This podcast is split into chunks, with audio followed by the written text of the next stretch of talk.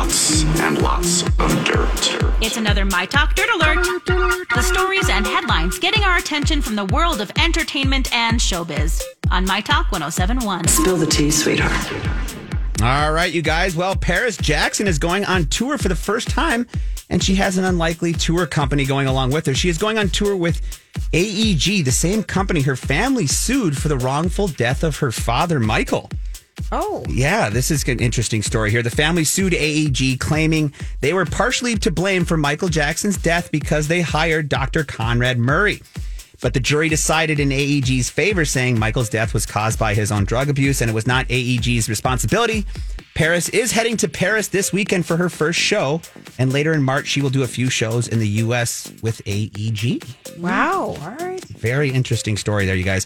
Now, multiple media outlets are reporting that Sophie Turner and Joe Jonas are reportedly expecting their second Yes, child. that's you not a guys. surprise. Isn't that? Yeah, not a surprise at all. The couple who are already parents of a one-year-old first sparked pregnancy rumors in February when Turner was photographed out in Los Angeles holding her stomach while wearing a crop top. So.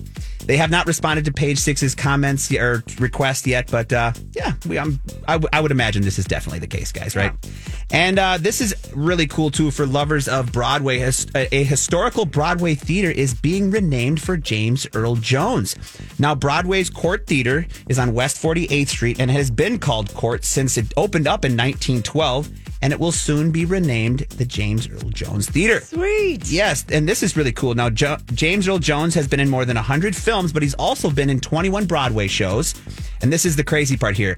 His first time on Broadway was in 1958 in a main role at this very oh, theater. Oh, wow. Yeah, for what was called Sunrise at the Campo Campobello. Campobello, yeah. So it's kind of a fun circle back to his, the beginning of his career, and he is really honored that they are going to be putting in his name on a building that has been around for 64 years. So that is really cool, you guys. With that he's been a part of for 64 Yeah, that's years. cool. So that's your My Talk Dirt Alert for this hour. For more entertainment news, download the My Talk app or go to mytalk1071.com.